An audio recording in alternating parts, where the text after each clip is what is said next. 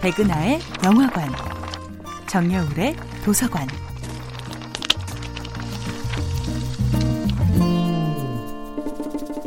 안녕하세요. 여러분과 아름답고 풍요로운 책 이야기를 나누고 있는 작가 정여울입니다. 이번 주에 만나보고 있는 작품은 스콧 피츠제럴드의 1925년 소설 위대한 개츠비입니다. 내가 나를 바라보는 자아상 셀프 이미지와 타인이 나를 바라보는 이미지는 다를 수밖에 없지요. 문제는 타인이 나를 어떻게 바라보는지에 대해 지나치게 무지하거나 내가 나를 바라보는 자아상이 터무니없이 과대평가되어 있을 때입니다. 물론 타인의 눈에 비친 나의 모습이 완전히 잘못되었다고 느낀다면 그 편견과 싸워야 합니다. Who is this Gatsby? Gatsby. Gatsby. 하지만 타인의 눈에 비친 나를 향한 기대에 맞추기 위해 또 다른 나를 만들어낼 필요는 없습니다. 강인한 사람들은 타인에게 오해받는 것을 두려워하지 않습니다.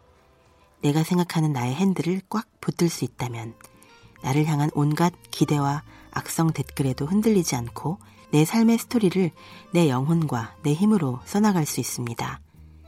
화려한 파티와 거대한 저택과 꿈에 그리던 그녀를 동시에 앞에 두고서도 개츠비는 기대만큼 행복하지 않습니다. 그는 오히려 데이지가 그에게 가까이 다가올수록 불안해집니다.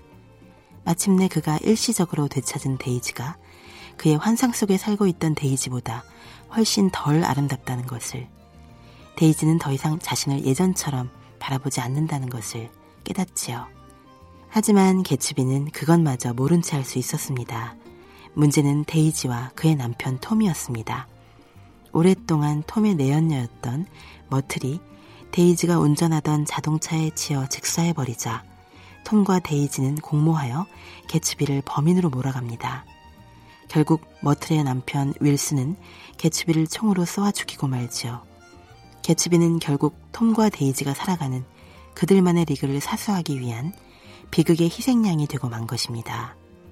개츠비가 현실의 자아와 이상적인 자아를 하나로 만들었다면 그는 좀 더 주체적으로 자신의 인생을 살 수 있지 않았을까요? 내 마음을 내 삶의 적으로 만들어서는 안 됩니다. 내 마음을 나라는 전체를 이끌어가는 최고의 조력자로 만들어야 합니다. 그러기 위해서는 내 마음에 비친 내 모습을 끊임없이 좀 더 냉철한 시선으로 바라볼 필요도 있습니다. 내가 보고 싶어 하는 나의 모습이 내 마음에 비친 실제 내 모습을 끝내 가려버리지 않도록 말입니다.